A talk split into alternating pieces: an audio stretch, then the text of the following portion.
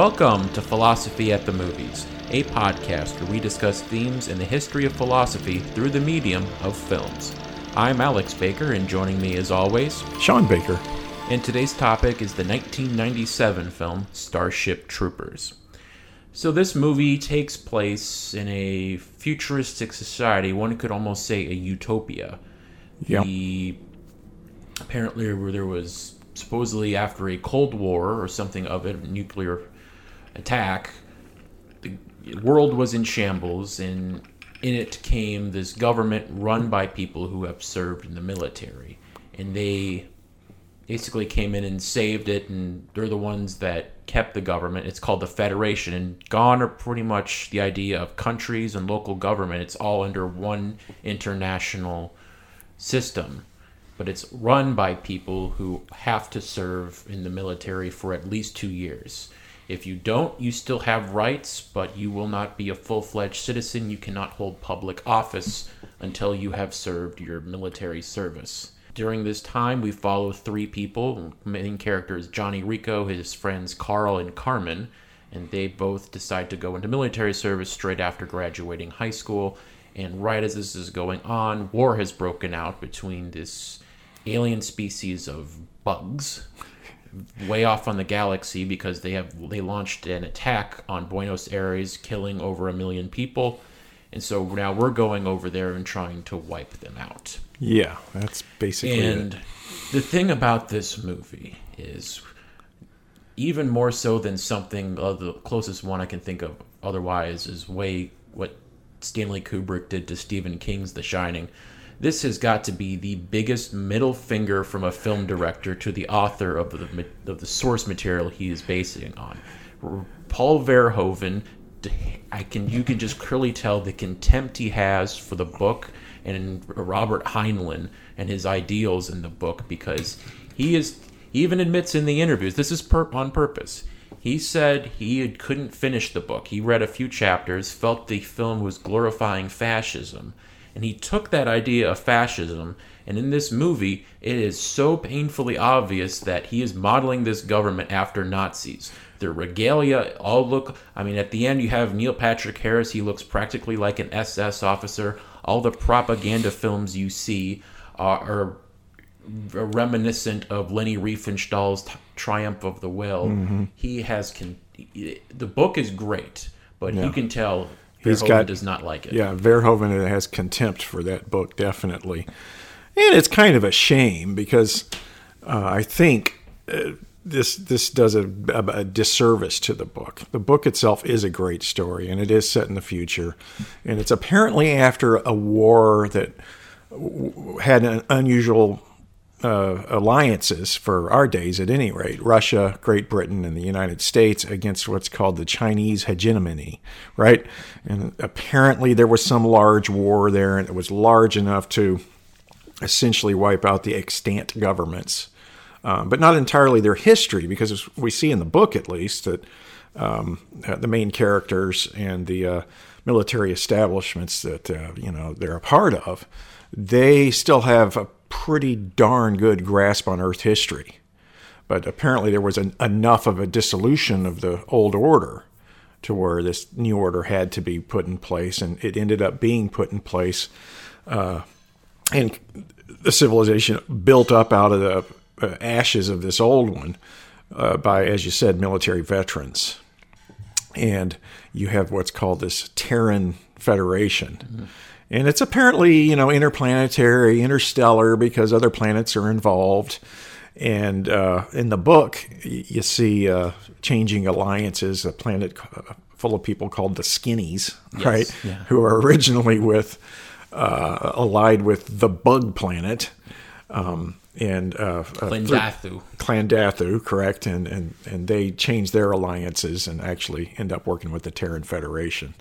Um, yeah, and it, the thing about the book is it's it's very interesting in that it does ask us questions about um, um, civil obligations and uh, uh, ethics and um, the history, uh, political science, essentially, Um, and very little of that is in the film. It's, it's there's not too much of it. I mean, you, you have the the instructor at high school. Everybody has to take a, a history and moral philosophy course in this this world. Hey, that's good for me. You know, mm-hmm.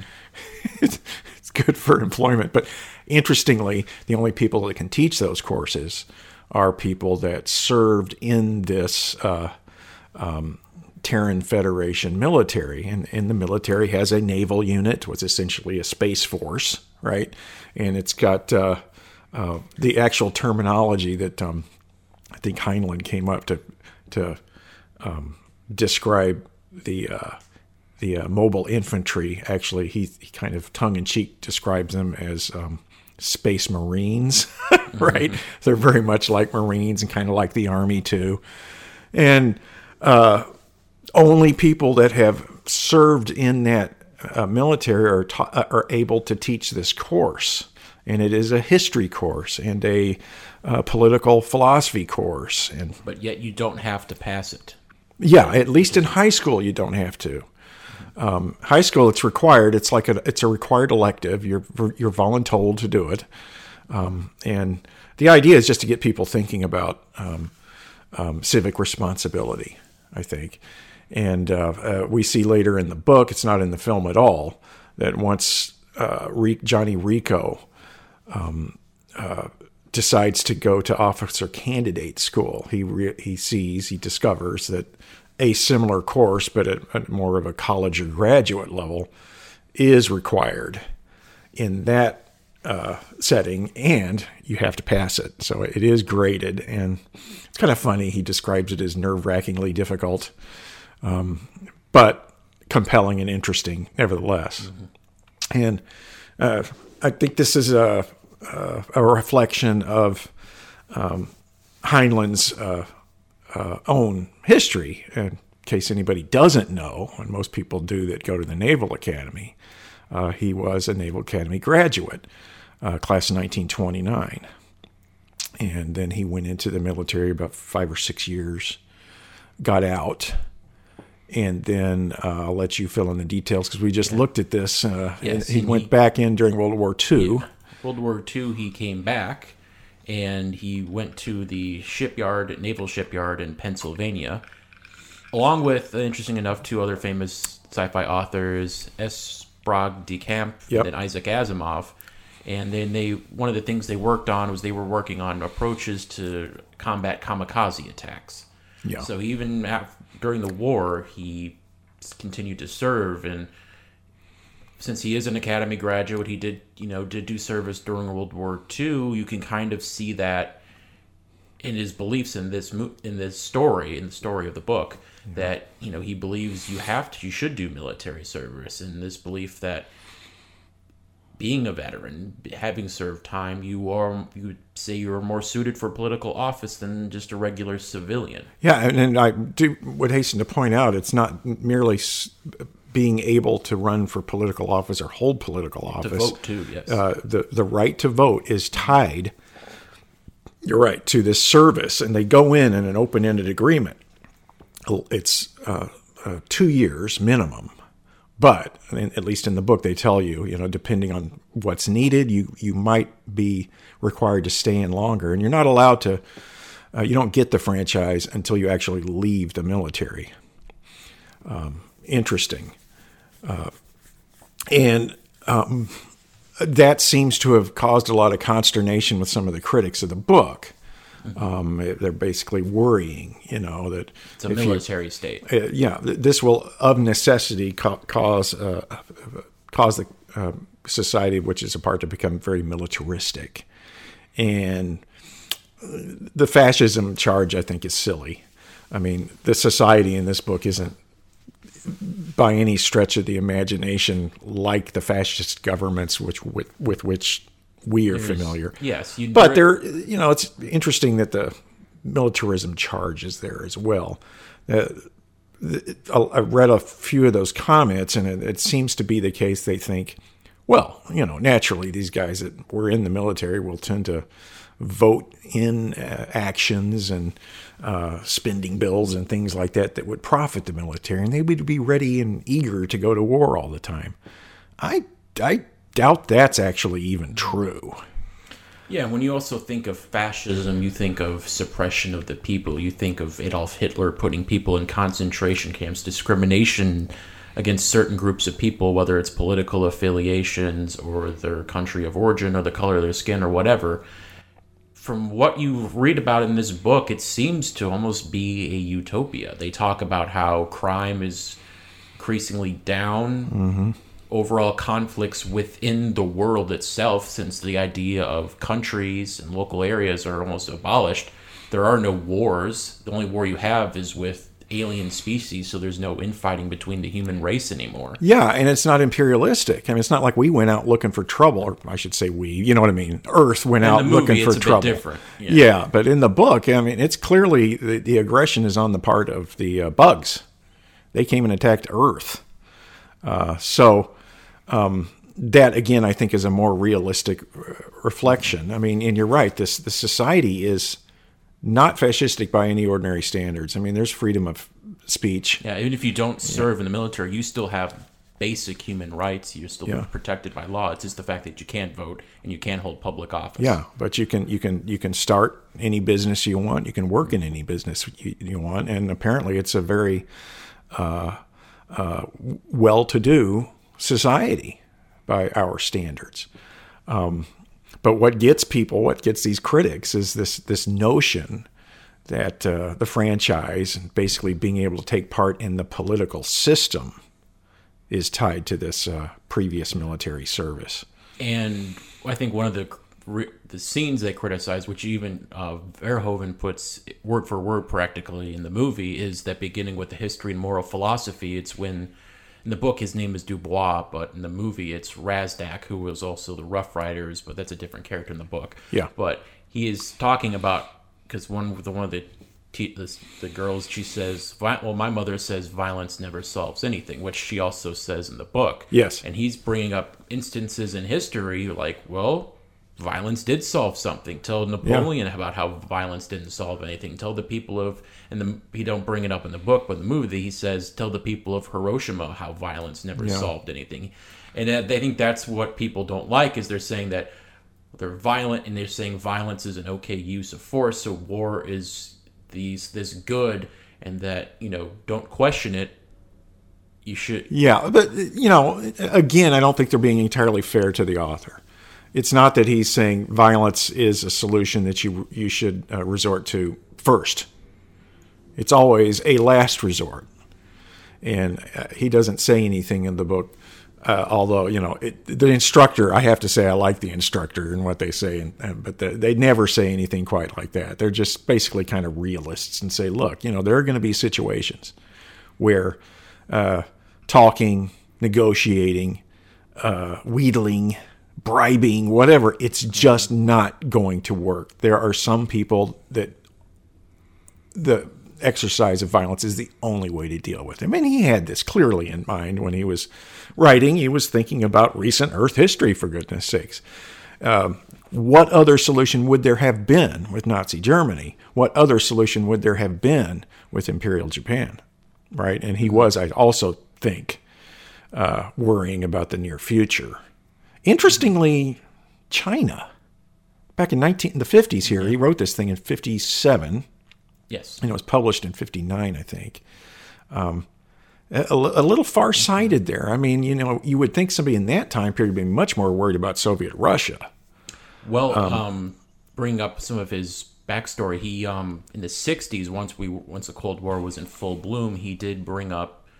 It was, they're called the Sons of Patrick Henry, and it was basically where he is supporting the use of nuclear weapons. He was well to be precise he was he was supporting uh, or not supporting working against the nuclear test ban treaties that were Yes, occurring yes, at that time period.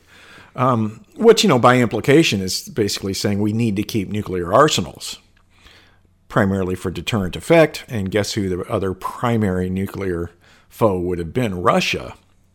But and he certainly had all that in mind but what, what i find intriguing is why would it, it almost seems like he was looking into the 21st century here and he realized in the longer run china might be the more significant threat. And I don't know the answer to this, but it, it, I get the impression from the fact that he describes in the book uh, at one point the um, uh, the insect race they're fighting, the bugs, right, as communistic.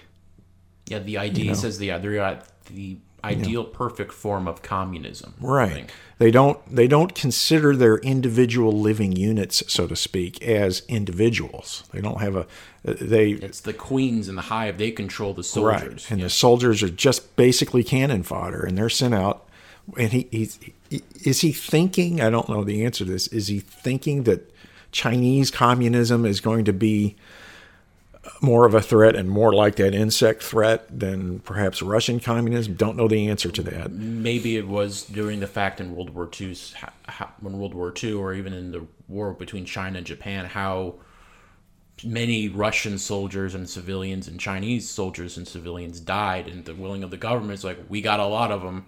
We, let's just keep throwing them at them. Throwing at them. Yeah. We'll get to them eventually. And that's how the Russians beat the Germans. Exactly, because they had overwhelming numbers. Um, so it's interesting that uh, it's kind of a, a, metaphor, analogy, whatever you want to say, that the insect, this insect uh, civilization, is, I think, for communism, right? But that, having said that, he, he's he seems to see a more long-term threat in China, and he even says, you know, there was this war between the Russians and the Chinese. Uh, uh, and, and, us being on the side of the Russians. And, you know, uh, there were frictions between Soviet communism and Chinese communism, even during World War II, um, and definitely afterwards. Um, it's interesting. He's just it shows he's mm-hmm. very very attuned to the politics of the day, and I think it's a, a hint that he might he he would have he had seen he saw that longer term threat emanating not from Russia but China. It's intriguing.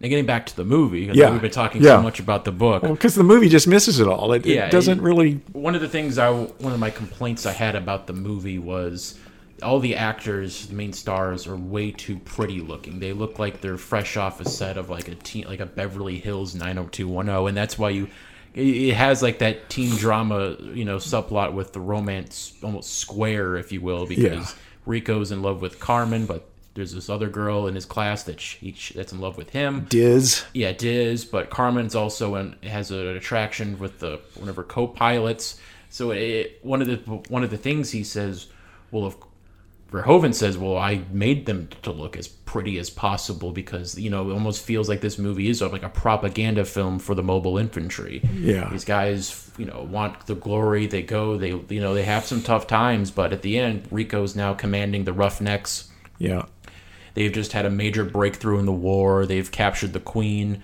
The Carl is now studying the psychology because he has the psychic ability. He's studying the psychology unit to understand how the queens interact to defeat. Carmen's now moving up and becoming commanding her own ship.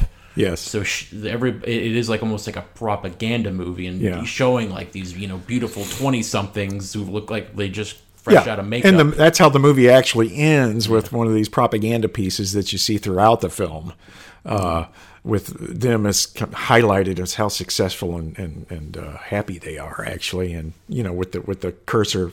Do you want to yeah. see more? I, I actually kind of like that yeah. feature the kids, of the film. The, you know, with the once again, uh, Verhoeven sticking the middle finger to Heinlein, you see the kids wanting to play with the troopers' guns, and they the kids are fighting over like this giant rifle. yeah.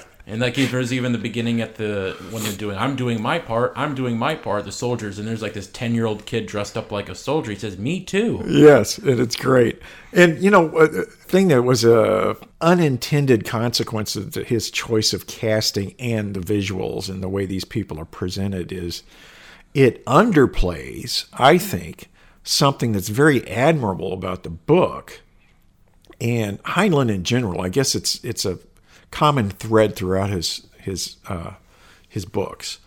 Um, the fact that uh, ethnic and national origin a- has absolutely no bearing on how well you do in in the in this society. We because it's it's not It is a- Johnny Rico, it's Juan Rico. it's These Juan all- Rico, and he is from the Philippines, and his native uh, tongue is Tagalog, and uh, this kind of thing it's it's it's it's revealed in dribs and drabs through the book, and uh, I think there's a very positive message there about It's very not only just with race but with gender. Yes. I mean in the movie you kind of see that with that co-ed shower scene. That's which ridiculous. Is ridiculous, and that's just you know Verhoeven's the guy that also directed Basic Instinct and Showgirls. So Yeah. he's got a in Total Recall with Yeah. the prostitute with three breasts. So he's got to throw in his gratuitous nudity every time. I know, But but it, it is trying to show.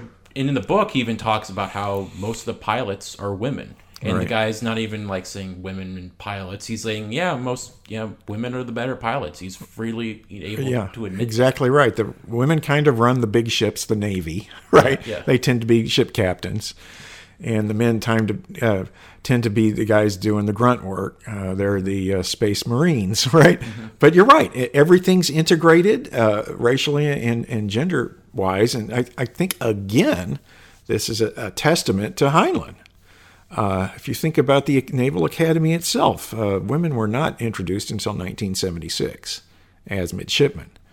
Um, and, you know, he, he had a foresight enough to see, uh, I think, and, and the me- part of the messages of this book is when you do something like that, you're basically preventing yourself uh, as a government or as a, a military organization of, uh, you're, you're excluding from yourself the potential of 50% of your population. Why would you do something so stupid, right? And the same thing uh, applies to uh, ethnic groups, right? Why would you be so stupid not to take take advantage of these people? The, the bigger your pool for talent, if you're a meritocracy, meritocracy as this uh, society government. is, uh, you want you you you've got to draw as many people in, from into your initial pool of candidates, as it were, uh, because you know by the weeding process you're not going to have many left, and uh, hopefully they'll be the highest caliber. So you need the largest pool to begin with as you possibly can get.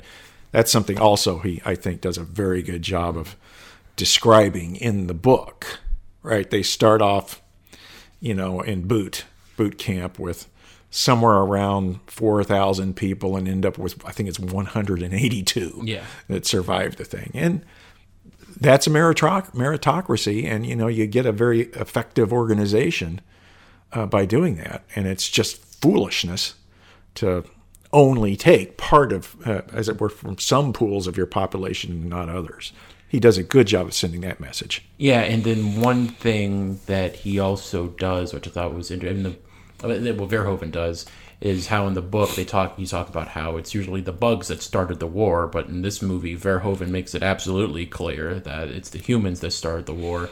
There was no reason we had to go to Klendathu for anything. We were the ones that started the war, and there's even that scene when the news anchors try, casually bring up it's like some critics are saying if we should have we were just live and let live and left them alone they wouldn't have attacked buenos aires but then rico says i'm from buenos aires and i say kill them all Yeah. and there's even like this even thing where after they're torturing the pilot and they're going through his brain he says i can't wait till we wipe your race off the planet so it's even just kind of that Yeah. imperialism like we're going to wipe your race Yes. off the planet we're going to take over because it's our right Yeah, and, and again, I don't know why Verhoeven did this, but it's just simply not in the book.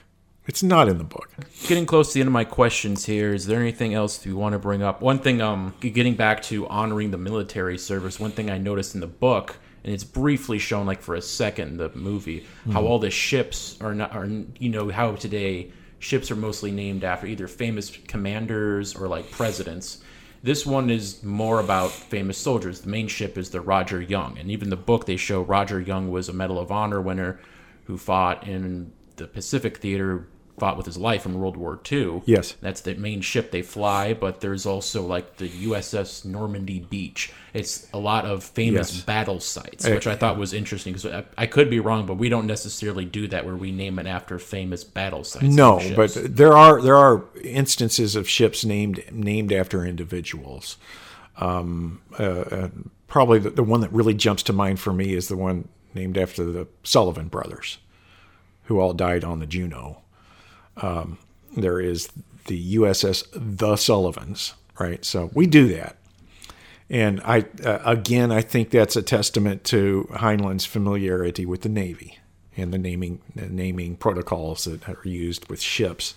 I like that, and I do like uh, just in general. I just like the the fact that he makes us seriously consider um, uh, whether or not to tie uh, uh, citizenship to service.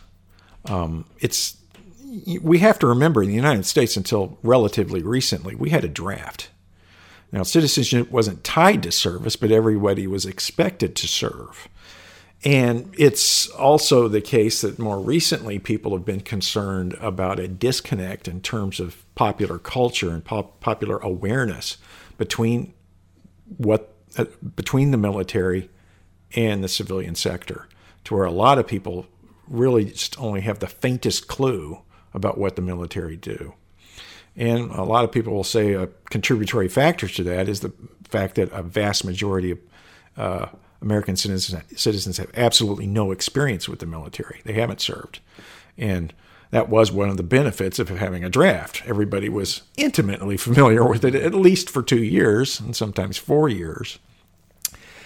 And you know what? That idea goes back a long way. I mean, uh, we weren't the first uh, uh, society to draft people. It goes back to at least ancient Greece. Um, Athens, hardly what you would consider a fascist state, um, uh, was one of these city states. All the Greek city states had this uh, interesting practice where uh, uh youths, it was called the ephebi, where youths would um, be required to serve uh, for a minimum of two years. The first year was training, kind of like boot camp in the, in the book. And then the second year would typically be actually out serving on outposts, sometimes in combat and whatever.